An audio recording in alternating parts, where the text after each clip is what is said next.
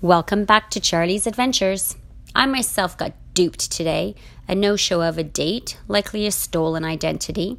So I'm drinking and eating bread and looking forward to Charlie cheering me up too. Charlie's rule look good, smell good, sound good, feel good. Man or woman, look like you have your shit together. No matter how much money or how little money you have, own your look. Soak yourself in a delicious fragrance, have an accent, learn one, or fake it, and be a great kisser, or just be trainable. This was Charlie's Francois. Strong, handsome, French accent, and the rest to be discovered on their Sunday date. Charlie lived in Toronto, Francois in Montreal. They had two weeks of continuous communication. His French accent was her nightly lullaby. They both realized the distance was a deal breaker, but their attraction was undeniable. Charlie thought, why go through life without acting on those moments when there are typically more of those than the forever lasting moments? So she booked a flight to meet her French lover. The 45 minute travel time was as much time as it took Charlie to walk to her favorite bar in Toronto. Charlie walked out to the pickup area after landing. Strike one! Wait for the girl inside and greet her coming off the fucking plane. But there he was, leaning up against his blue, rusted Honda Civic, spewing exhaust into our ozone zone. She imagined probably his pride and joy. But damn, Charlie thought, what a looker. He could pollute her pipes any day. He was in a form fitted white t shirt and jeans. Tight curls framed his gorgeous face. He smirked.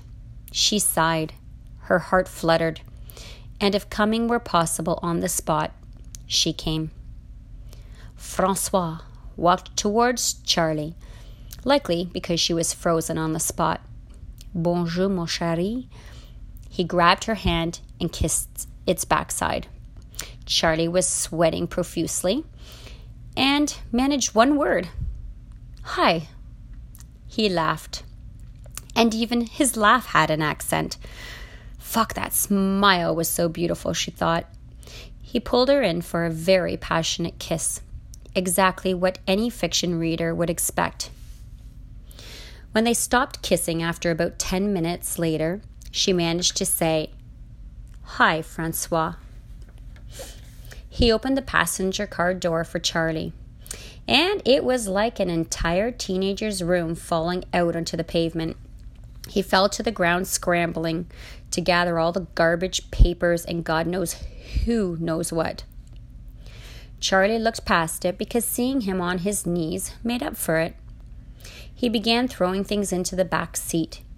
He took the half melted chocolate bar, threw it in the glove box, brushed the seat off, and said, After you, mademoiselle.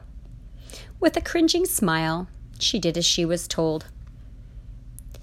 The ride to the pizza joint was a bit challenging for Charlie to stay focused, worrying that a half melted chocolate bar would be stuck to her white ass jeans when she got out. He was a gentleman when they arrived. He opened the car door once again, and Charlie gasped for air.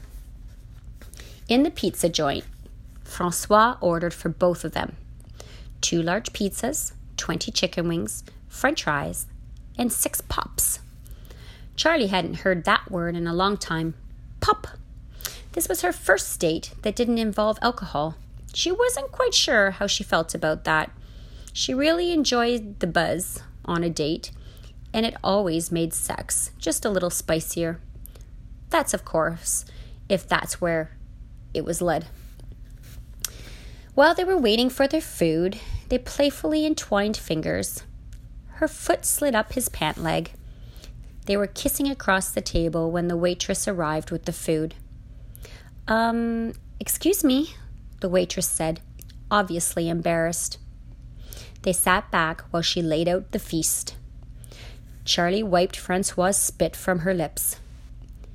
Bon appetit, Francois said to Charlie. He folded a piece of pizza and hoovered the entire piece into his mouth. Charlie's jaw dropped. He chewed in slow motion and managed to keep his mouth completely closed. Talented, she thought. His eyes never leaving Charlie's with each chew. She just stared right back. He took a big gulp and said, Eat, eat, you're too skinny. Some food spat out of his mouth as he spoke. Not noticing his gob of food on Charlie's arm, he folded his next piece of pizza. Charlie was gagging by this point. Now, this is when she really needed that vodka with the pop. And this is where it all went sideways. Do you think they have a nigger in the kitchen? Charlie sprayed her pop all over the table and him. He looked confused. I'm sorry, what did you say? she asked. With his thick accent, he repeated, Do you think they have a nigger in the kitchen? For fuck's sakes, Francois, really? What? he asked. I just want a nigger, he yelled. Plates dropped in the background. Charlie heard the gasps throughout the room. Shh! She leaned over and slapped her hand over his mouth. Charlie looked around the room. It was silent, everyone glaring in their direction. The waitress on the floor, picking up the shattered pieces of dishes she dropped. He removed her hand and yelled, What? What? He then started shaking his hand over his fries, like he was jerking off all over them. Now he was getting, getting upset. As he shook his hands, he yelled the word over and over again A nigger, a nigger, a nigger. Ah, oh, Charlie yelled. Vinegar?